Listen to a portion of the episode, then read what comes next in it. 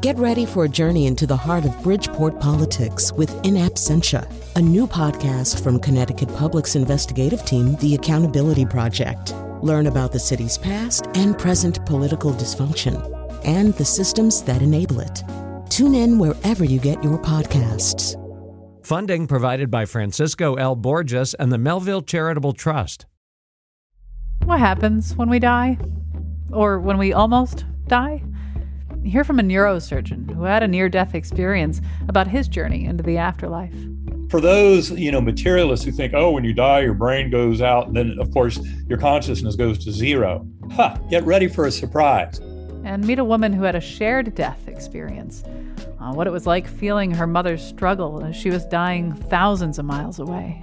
I'm just really lucky. I, I think I'm really lucky. I got exposed to something that was so transformative for me you know because i if you don't believe in it and then it happens to you it's i can't deny it you know i can't deny it anymore. I'm Chion Wolf. That's next on audacious right after the news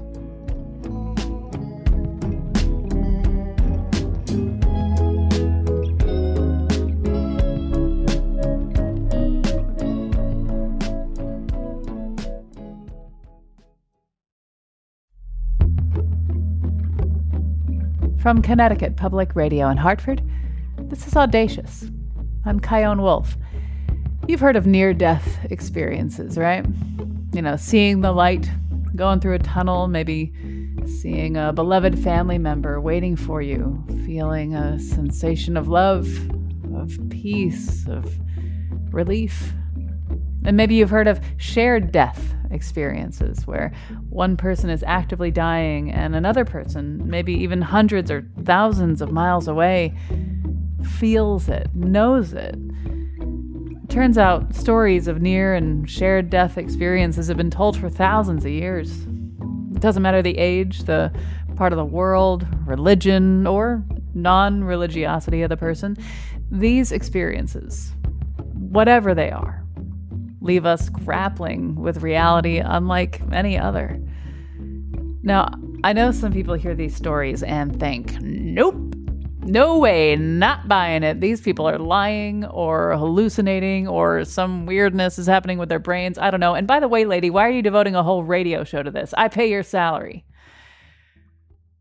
Well, the reason I'm doing this show is I don't know what to make of this stuff. When I was young, I believed in God, and then in my 20s, I became a full on capital A atheist. But now in my 40s, after experiencing a lot of stuff that frankly defies any worldly explanation, I I got to say I'm securely insecurely settled into the I don't freaking know place. And that place is full of possibilities. And I like possibilities. So, in honor of how the very act of seeking answers can bring you to life, everlasting maybe, today we're hearing two stories one about a shared death experience and one about a near death experience, or an NDE. You may have heard Dr. Eben Alexander's name. He's kind of a big deal in the NDE world. He wrote Proof of Heaven, a neurosurgeon's journey into the afterlife, about his near death experience in 2008 while in a coma due to bacterial meningitis.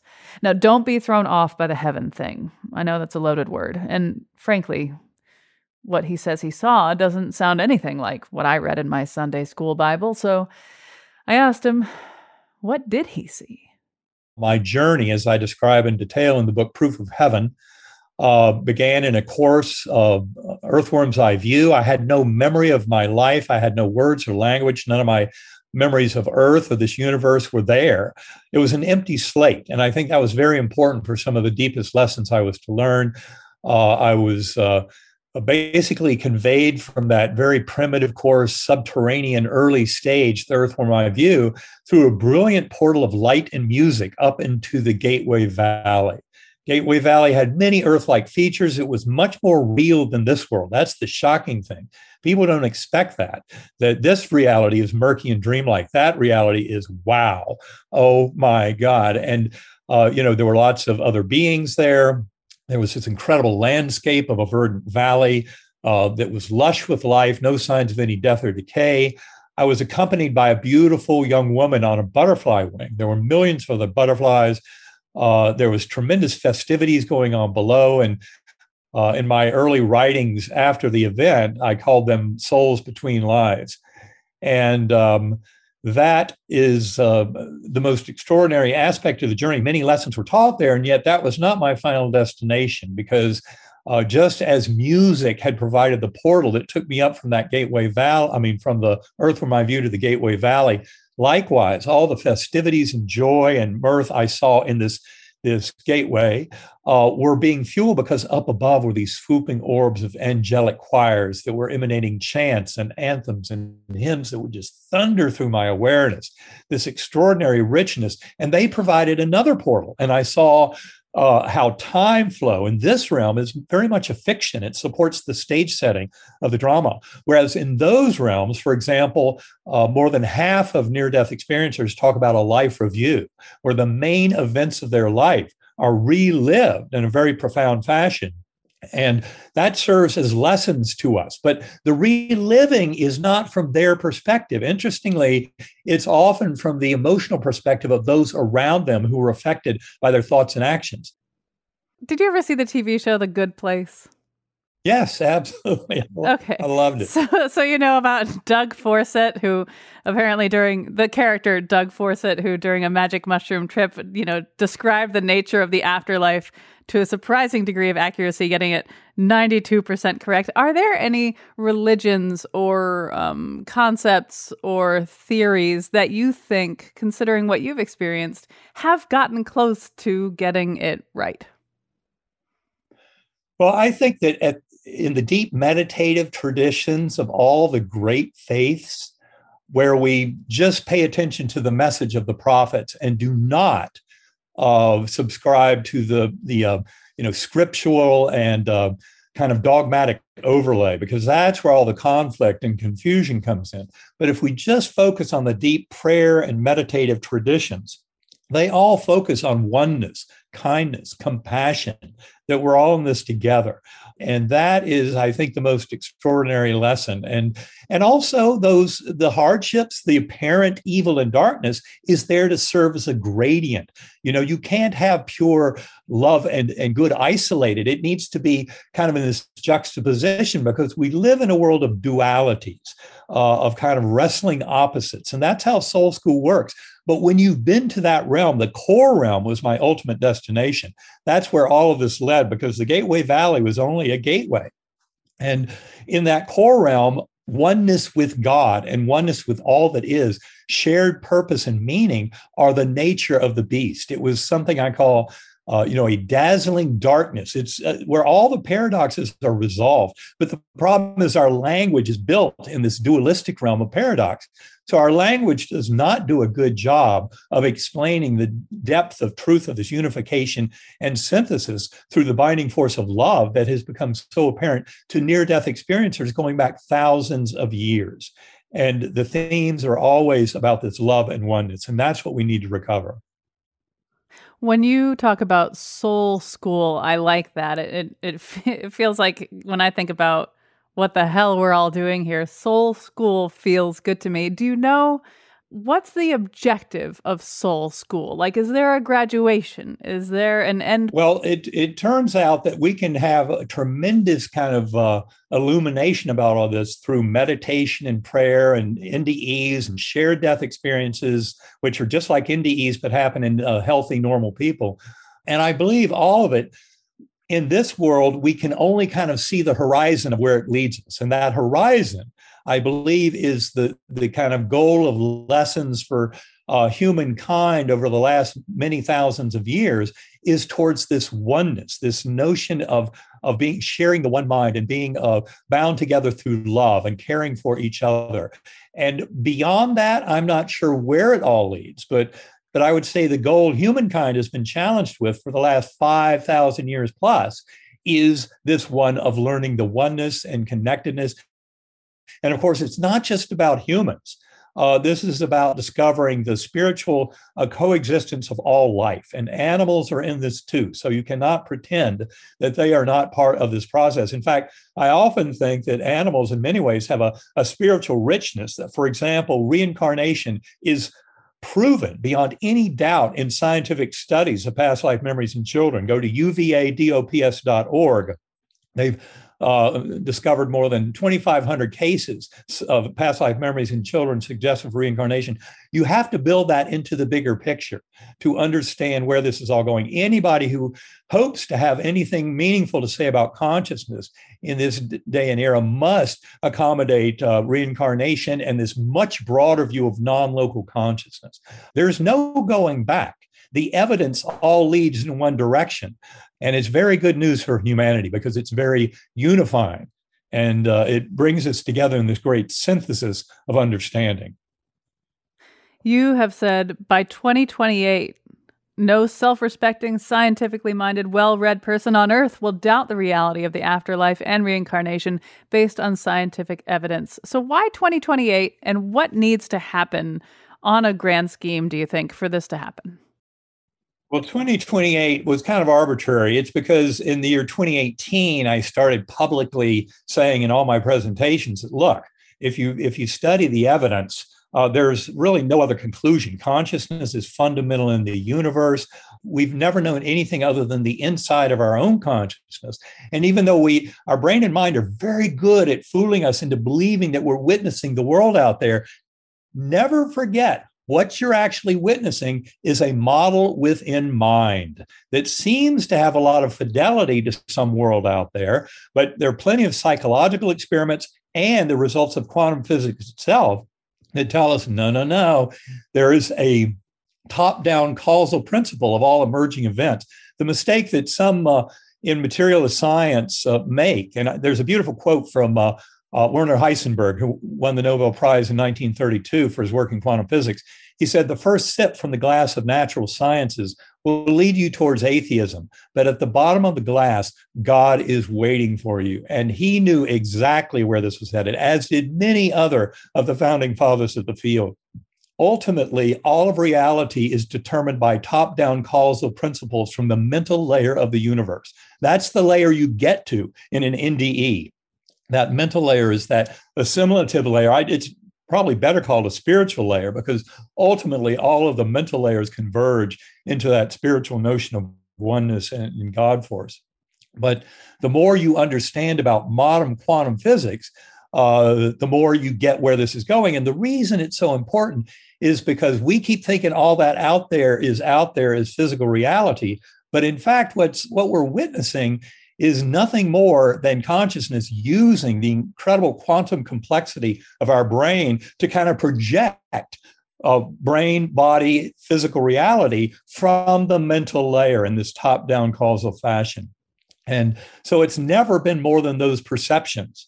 Uh, I love how John Wheeler, one of the most renowned quantum physicists in the 20th century, he was the head of physics at uh, Princeton University. He came up with this notion of the participatory anthropic principle. And what he was pointing out there is that nothing exists until it is observed by a sentient being. And that's where the rubber meets the road. That's where this gets really astonishing. He was onto something. And in fact, when he made that statement, he compared himself uh, to a, a, a, theologian, an Irish uh, theologian who had lived 200 years earlier, George Berkeley, who had said, to be is to be perceived. And Wheeler was basically admitting that quantum physics drives you inexorably to a realization that mind is what governs this universe. That's why, for example, the reality in our lives is mind over matter, placebo effect through the power of belief of knowing. And this is why meditation and centering prayer can be so helpful in recovering health in every way imaginable. I'm with you on that. I, I just recently started learning about meditation myself, um, and it's been remarkable. I can I ask about other planets? Follow me here. I have an idea. If we don't go poof into non-existence, I think it makes sense for there to be reincarnation not just on planet Earth, but on other planets, other realms, other who the hell knows because it's a big universe and we probably don't even know the thousandth of it. What do you think about that? Is do you think that Earth is the only place we come back to to learn? Not at all. In fact, I, I mentioned that in Proof of Heaven. Uh, I mean, I had a bigger description in the original manuscript. It got trimmed down by the editors to make this a palatable book to the general public. But I do the, still, there's text in there that refers to these vast civilizations that I witnessed. In fact, some of them as far above us as we are beyond earthworms. And of course, they have long, long, long ago completely escaped the shackles of the apparent time and space limitations that we think as material beings in a very very primitive understanding of the universe we we feel limited by time and space and yet there are what I saw as billions of civilizations and many who have far advanced beyond us.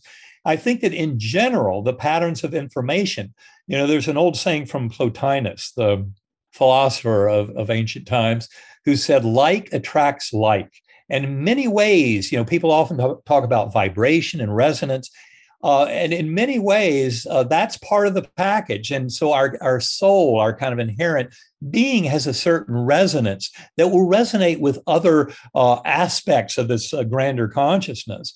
Uh, and some of us have the ability to resonate you know, with much more uh, kind of different levels than what we encounter as humans on Earth, but others uh, are a little more limited.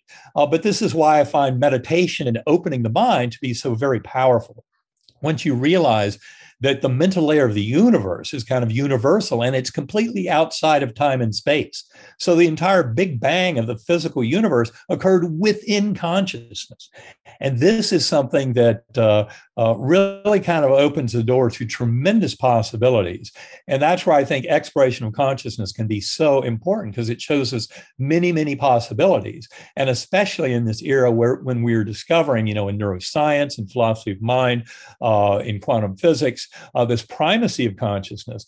And, that, and you look at the brain as a filter. So the brain, as we discuss in Living in a Mindful Universe, the brain is not even the storage place for memories. You know, that's really the last nail in the coffin of materialist neuroscience. If memories are not stored in the brain, then what's going on here? But it is completely a construct within mind. And it is, uh, you know, the quantum physics, the reason it's mystified so many for so long is they kept expecting that consciousness was generated by physical matter, by the ion channels and synaptic clefts in the brain. Well, yeah, they play a role, but they're not Newtonian billiards.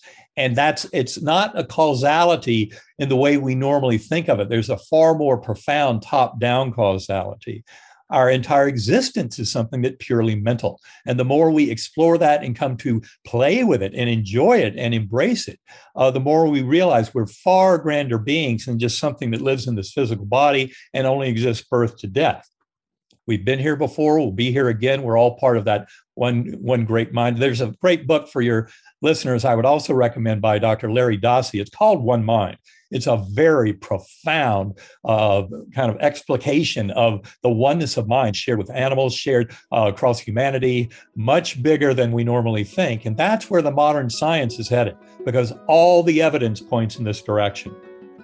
That's Dr. Eben Alexander, author of Proof of Heaven, a neurosurgeon's journey into the afterlife. Find him at ebenalexander.com. When we get back. No longer is the ego and the me only me uh, the way the world works. It's all about the higher good and being here to serve and help others. More of my conversation with Dr. Alexander. Plus, I didn't know whether I was going crazy or having some kind of hallucination. I just, after I got over the shock of it, I felt calmed by it. Meet a woman who experienced symptoms her dying mother was having from thousands of miles away. I'm Chion Wolf. This is Audacious. Stay with me.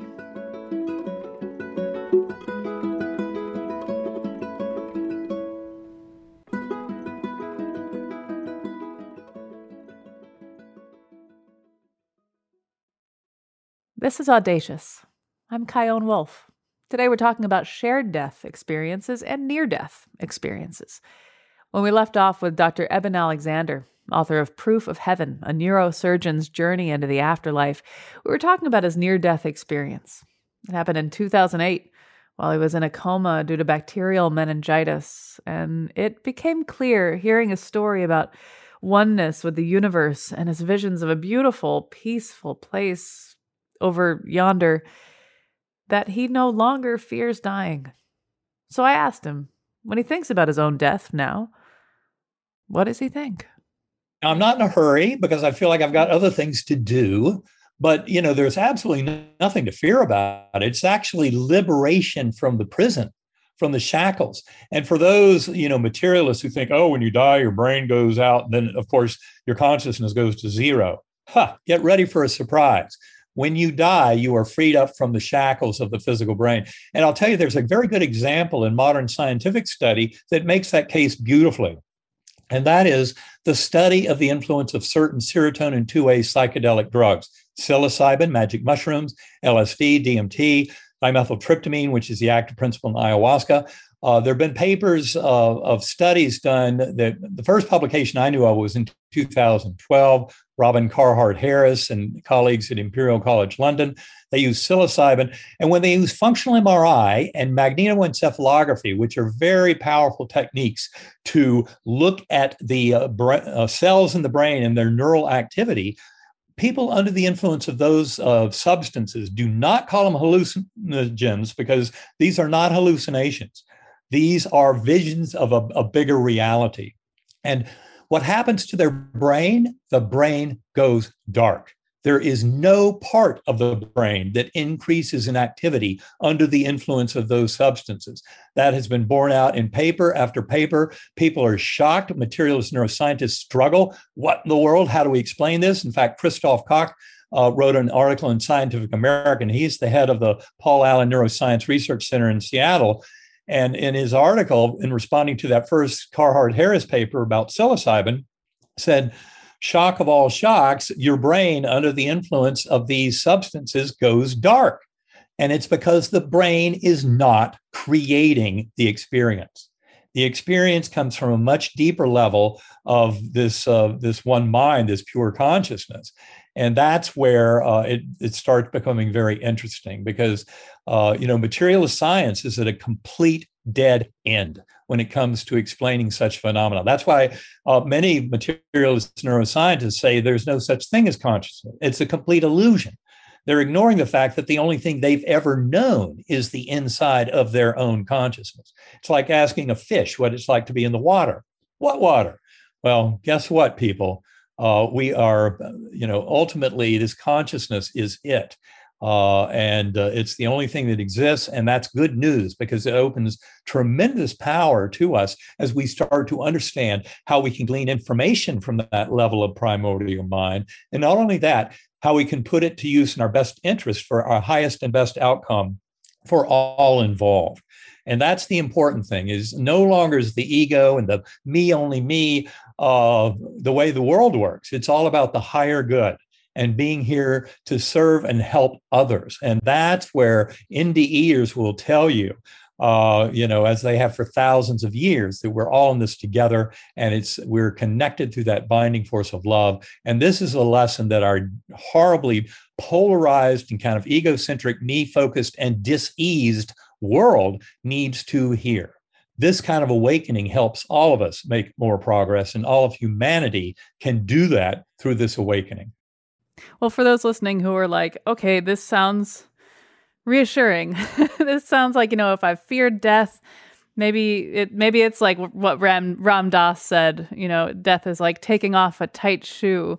It's a liberation, it's a freedom. That's exactly right. What do you think are some takeaways for people who may never experience a near death experience, who, may, who will experience just a, a death experience, not just a, but a death experience? is your message basically like fear not? Fear not. And not only that, but the greatest gift of near death experiences and similar to spiritually transformative experiences and their scientific study is not, oh, comfort around what happens when I die, because I know it's not oblivion, but it's actually a deep and profound uh, kind of uh, itmus, uh, litmus test, an indicator of how we should act and view ourselves and our relationships with others. Every choice we make, every moment, every breath of this life in this world. That's where NDEs are so important. I came back from my own journey realizing that some some of the world's greatest problems don't come because we don't love our neighbor or our enemy enough. It's because we don't love ourselves enough.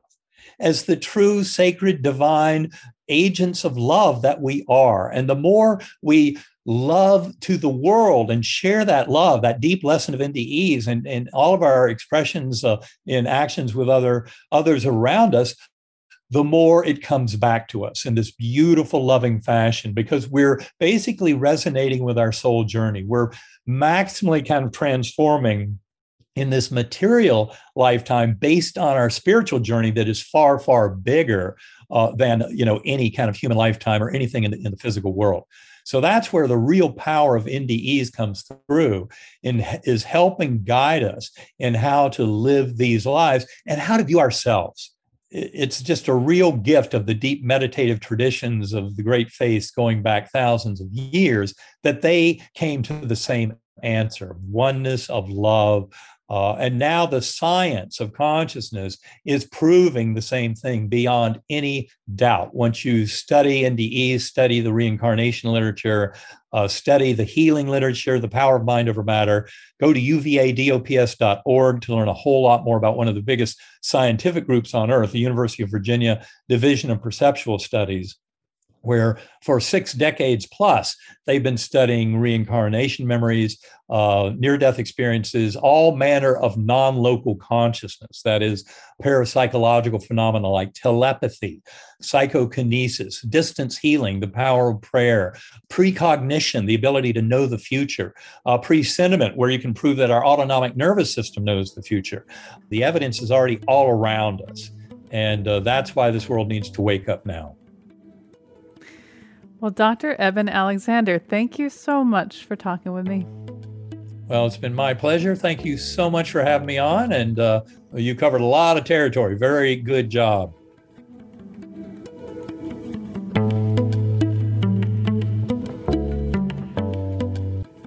Related to near death experiences are shared death experiences. That's when, say, your mother in Oregon begins actively dying, and you, a therapist in England, start choking. That's what happened to Annie Cap of Canterbury, England. She's the author of Beyond Goodbye, an extraordinary story of a shared death experience. I asked her to describe what happened that day. I started gagging. I felt like I was being strangled um, and, and suffocating. And for some reason, I had this gurgling sound. And the gurgling sound, as it ended up, ended up being my mother was dying in her fluids of her lungs.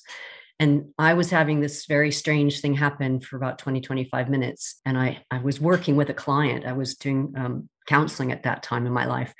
And uh, i had to ask him to leave as soon as i kind of twigged what was happening. I, I realized as i tried to clear out this um, congestion whatever it was i was downstairs in my downstairs bathroom and i was coughing up like a cat coughs up a hairball and I was trying really hard to clear it, thinking, you know, I've got to go back to work. I've got to help this guy. I've got to get back. And then as soon as I realized I couldn't clear it and I started, I, I work upstairs normally, started climbing my staircase, I just had this overwhelming, terrible feeling that it was my mom. So at that at the time of the choking, I didn't know that it was my mother. But then I, I realized I was climbing. I had to get rid of this guy. I felt really bad because it's like, you must leave. My mother's been in hospital and I'm concerned for her. I need to call her. And I I got rid of him. And it was a, a long ordeal, but um, because I live in, in the countryside and we had sheep in the field, I had to open up the gates for him and do all this stuff. And I'm running back to the house as fast as I can, thinking, I hope she hangs on, you know, because we knew she was not long for the world and was um, going to be passing, but we didn't know when. So I called her up. Um, I called the hospital, and my sister answered the phone, and she was by her side and told me that the nurses had just said that this was the last these the last few minutes of her life, and um, they had called all my brothers and sisters, but not me because my sister didn't have international dialing. So my mom reached out for me. This is 2004? Yeah, 2004, January 2nd basically my sister put the phone to her head and i said you know it's okay. You can go. You can we can let you go and or you know you can go. We'll be okay and i love you. And i said goodbye and then she died right then. Took her last breath as i said goodbye so yeah yeah. So it was it was very i don't know. I think about it every day. It's just it's always with me and it's it's yeah i'll probably start crying sorry. I haven't t- talked about this in so long so it's nice of you to interview me. I'm so glad to and you're welcome to cry. I've it's good for you i think but um yeah definitely. after it happened what sense excuse me.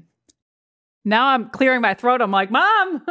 No. Oh. hairball. Yeah just in the context of this interview maybe I'll, I'll call my mom afterwards. Um after it happened, I, I know that you, at the time, you didn't really believe in God and you didn't have much mm-hmm. spirituality, didn't have a lot of faith in an afterlife. And um, mm, yeah, I'd like to hear about what started changing in you and then what started happening after your mom died that continued changing you. Well, I couldn't ignore what what took place. So first off, it was just the enormity of the experience. Um, at the moment, you know, I was angry. I hadn't got a ticket and couldn't fly out there. I was grieving in a way I've never expected. I I um I was sobbing constantly and I couldn't sleep. And when I did find, you know, I'd be crying. When I did fall asleep, then I'd wake up crying. And I didn't think you could cry in your sleep, but you do. And and I I just was devastated by the loss of of this woman who I find um my mom is amazing. What what was is amazing. And um so I, I just I had just huge loss. And then what happened was is I started feeling her presence around me so that that's really what kind of took place at the time i had no idea of shared death experiences i hadn't heard of empathic deaths i didn't know what it was you know i didn't believe in god i didn't believe in guardian angels i didn't believe in afterlife you know i kind of hoped there wasn't a hell but but i didn't i didn't know yeah and so my husband over here uh, in england and in europe they give you compassionate leave so my husband had like four or five days off to help me through the grief. And he worked in Germany and I lived over here. He had to go back to work after four or five days. So he had to fly fly to Germany and I was doing my normal thing Monday through Friday alone and seeing him on Saturday morning and he'd fly off at 4 a.m. on Monday morning. So as soon as he left, the most I think horrific thing happened and it's it's in now it's really a special thing but at the time I was so terrified I was in my bedroom and I started crying in my sleep and or or half asleep and i felt a very firm hand on my head stroking me and uh, of course i like went out punching and I, I thought that somebody had come into the house and that i was going to get attacked so i i had what they call an after death communication from her basically and, and I didn't know these terms, but I, I did end up researching, researching it some seven years later when I just couldn't stop thinking about her all the time. So, so it happened repeatedly. So as soon as I'd fall back to sleep and start crying, this thing would touch me again, right? So, so I'd feel this this hand, and and after like three or four days, I came to realize it was my mom. You know, I mean, I I, I knew I wasn't going to be attacked, and it started to comfort me. So until he came back from his week away, she was stroking my hair like she did when I was a small child. So she always did that when I would be upset. She would put me in her lap, put my head down, and stroke my head. And so she she was doing it, and and I I didn't know whether I was going crazy or having some kind of hallucination. I just felt really, really. After I got over the shock of it, I felt calmed by it. So that sort of stuff started happening and i wasn't sure do i tell my husband or does he kind of think i'm crazy so i you know i i told him he's my best friend so i told him everything and and so then other things started happening. So when he was around to witness it so that i i couldn't deny it basically she started leaving uh, bobby pins around the house. And she had very dark hair and i have very blonde hair. So these bobby pins showed up um, first showed up exactly where I was seated when I had the gagging experience. And then one showed up, my mom liked coffee as well, as well as cigarettes, but one showed up by the coffee maker in the morning. And my husband and I went to bed together, get up in the morning, and there's the damn bobby pin sitting by the coffee maker. So it's like he found it and I found it. And I said, oh, you know what's going on it's not like some it's not like he was having an affair and some woman was in the house because we were together right so and you're in the countryside so you'd see her coming yeah i would i would so yeah so it's just stuff like that started happening and it just it went on from there it just got it got more surreal and more uh, spiritual and i started feeling like i was hearing people speaking to me and so I, I actually really considered you know some if something was wrong with me. Right like psychologically. Yeah like do i need antidepressants? Is it electrolytes? Is something going on? And then my husband said no there's nothing wrong with you. These things are happening. We'd wake up with the room smelling like her smoke and and just all sorts of stuff. So it got pretty intense for a while, where it felt like somebody had opened up the the the, go- the door to all the ghosts, you know. yeah, like the a portal suddenly opened. Yeah, exactly, exactly. It's kind of it sounds funny, but if you've ever watched um, Ricky Gervais in Ghost Town, it was a bit like that because it wasn't then my mother wasn't the only person coming to to talk to me, so it was like very strange. So I ended up getting involved in a spiritual development circle where you learn how to meditate and do all this stuff. So i could figure out what was what people thought was happening. And then i started researching and i found out this is a really normal common after effect to a near death experience. So you check a few boxes that near death experiencers check. I checked um, of, of a questionnaire by one of the leading uh, near death experience researchers. I checked 21 out of 24 as if i'd had a as if i'd died so all that stuff that you think doesn't happen, it happens to people who've tipped their toe into the other after the other side, you know, the afterlife. And I didn't, I never saw the white, you know, I didn't see the, you know, tube you might go up to or the white light or anything. But apparently when she connected to me and linked with me, um, the experts say that I somehow was brought over into that other dimension along with her, just even for those 20 minutes or those couple seconds when she died on the phone. I don't know exactly when I was tipping over because they say that um, when people are dying, their consciousness is no longer in, inhabited in the body. So that it becomes loose and disconnected from the body and it can travel where they think. So, do you think that if you hadn't had been thousands of miles away, if you had been in the room like your sister was, she wouldn't have needed to do this. And then you wouldn't have had this. And therefore, we, you and I wouldn't be talking. Possibly. Um, or maybe I would have saw something because they say that people. Uh, I was interviewed by a number of people myself. Um, there's a lady named um, Penny Sartori, Dr. Penny Sartori. She was a um, like an ICU emergency you know a nurse in the in the intensive care unit and she she was with a lot of people who died. And she's she now she's got a doctorate because she did research into all these experiences and then she researched other people's experience sitting by a, dying person.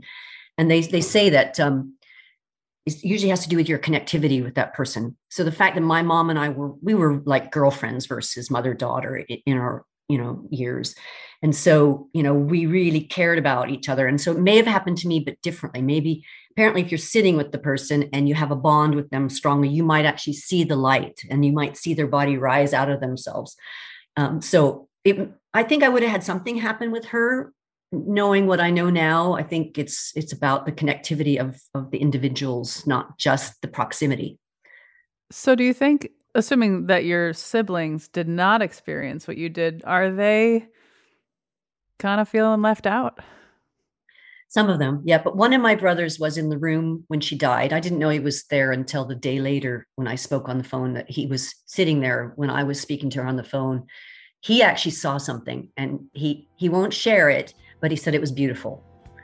And that, you know, that's pretty amazing. So he yeah, he, he saw something lovely.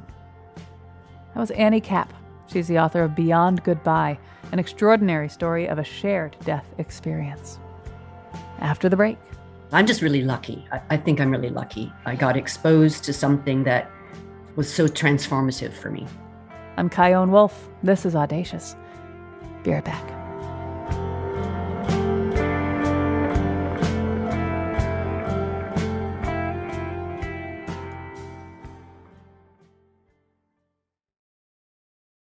This is Audacious. I'm Chion Wolf. We spent the first half of today's show talking with a neurosurgeon who had a life changing near death experience. And now we're hearing the story of Annie Cap. She's the author of Beyond Goodbye, an extraordinary story of a shared death experience, where she wrote about what happened between her and her mother, Betty. It was back in 2004, thousands of miles away from where Annie lives in Canterbury, England. Betty began actively dying in Oregon. Annie, in the middle of a therapy session with a patient, began to cough and choke. And when she got a flash in her mind that she needed to call her mother, well, she was right too. When Annie's call came through, Betty was coughing, taking her final breaths. Annie's sister put the phone against her mother's head. Annie told her she loved her, and she could go. It would be all right. And right there on the line, Betty died. I asked Annie, what does she make of all this? Well, for me, you know, I've had a, a life threatening illness. The last two years I've been fighting cancer. And the thing that is interesting is I had people say to me, Are you afraid of dying? You know, if, if the, the cancer doesn't go or what have you. And I said, You know, I'm, I'm not afraid of dying.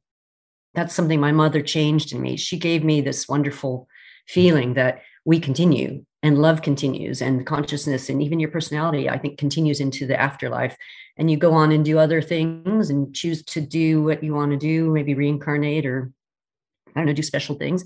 So i think what she gave me was this gift of, of certainty that we continue and love goes on and it is extremely comforting. And if i can give that comfort to you I, that's really was my goal in writing my book in the first place was to comfort people who might be experiencing things and don't know what's happening or having someone die and not have any feeling like i experienced i'm just really lucky I, I think i'm really lucky i got exposed to something that was so transformative for me you know because i if you don't believe in it and then it happens to you it's i can't deny it you know i can't deny it anymore and even me listening to the story,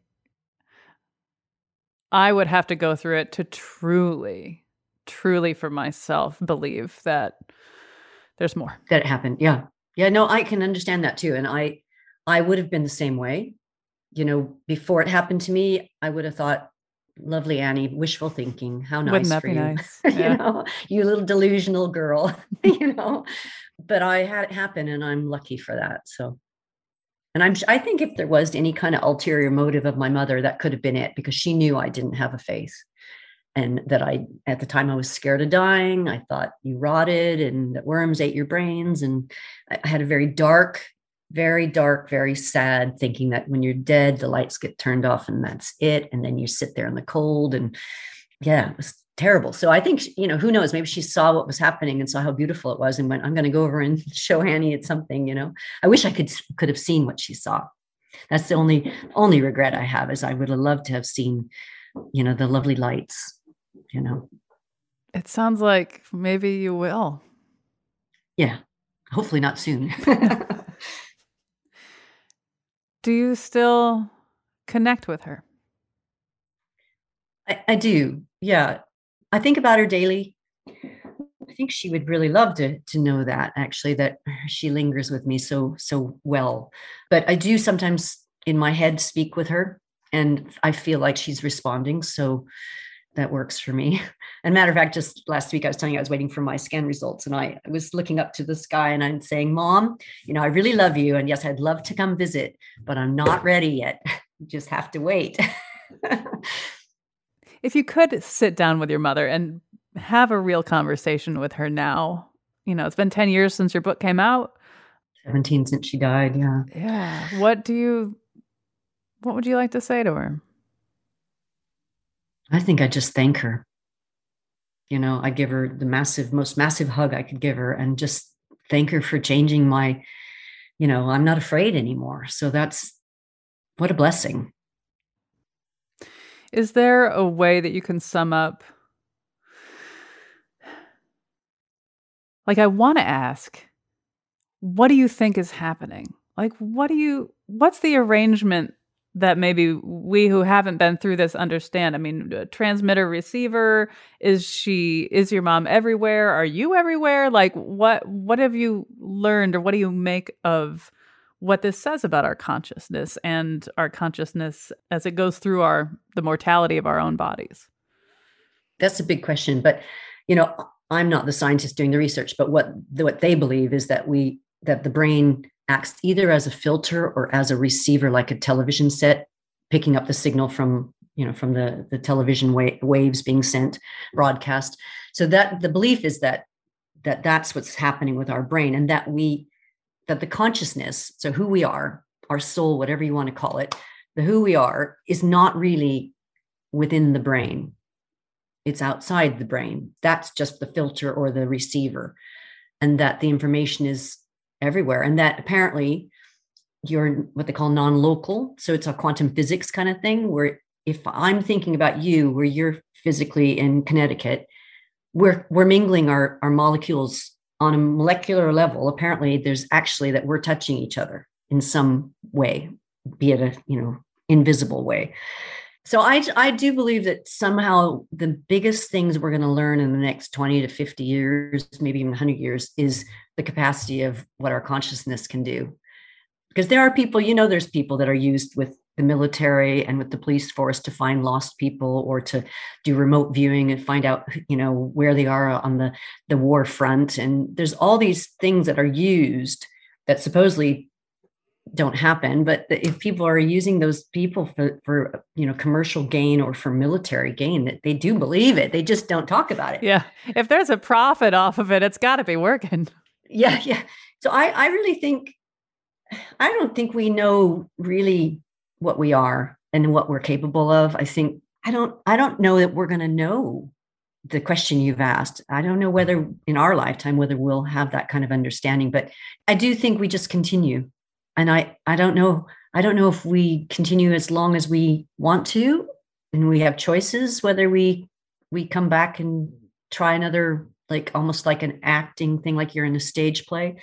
But i, I just think that energy just continues and love continues. So that's all i can say really is that it's all it's all pretty profound stuff until you have i mean once you have it happen if you have something happen for you something it doesn't have to be somebody dying by the way just any kind of spiritually transformative experience. It could be that you're walking amongst the redwood forest you know in a trip to california and you have something happen that just markedly changes you so it doesn't have to be death you know these kind of transformative experiences can be very pleasant things they don't have to be around around grief hmm. I appreciate that there's still a lot of I don't know in you.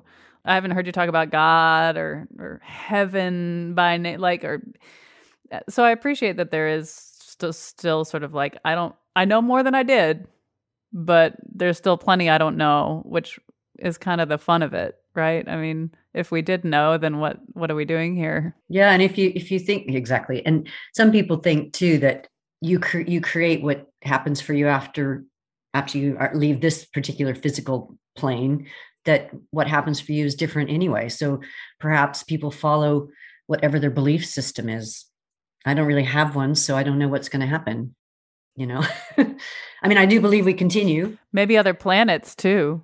Yeah who knows who knows other realms we aren't even aware of because if you think about it there have been you know over a hundred billion souls have have been on planet earth as far as we, we draw a line at Homo sapiens. Yeah. Um, so where where are they now? Yeah. Where were they before? There will be more, obviously. And are they still right next to you? They might still right be here. You know, you just don't know that. You just can't see them. Leaving you bobby pins. yeah, yeah, leaving me bobby pins. Maybe it's an alien, not my mother. you never know. Who knows? I like not knowing though. Yeah, no, I'm I'm very open to things, but I I I do feel there is something good and benevolent. That's the sense I have. There's something benevolent about it all that is all about love. Heaven, I don't know about, but love, yeah. I can see how that would be easy to feel, even with the trials and tribulations that you've been through and that I've been through. But I also think about like human beings who are suffering uh, in ways that would turn us inside out to imagine, let alone experience. And how can there be a benevolent being? Yeah.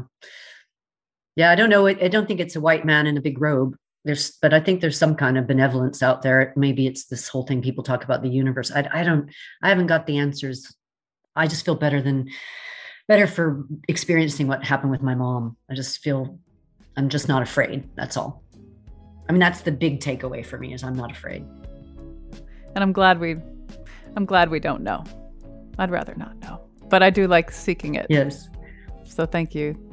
Annie Cap, thank you so much for talking with me. I enjoyed it immensely. Thank you.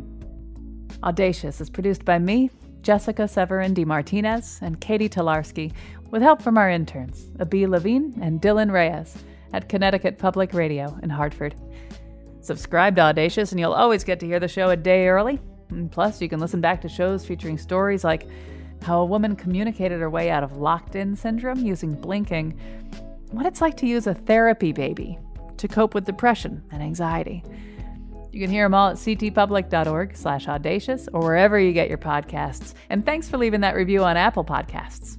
That's how the unfeeling podcast machine knows how to favor our show.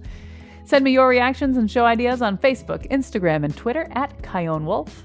And my email is cwolf at ctpublic.org.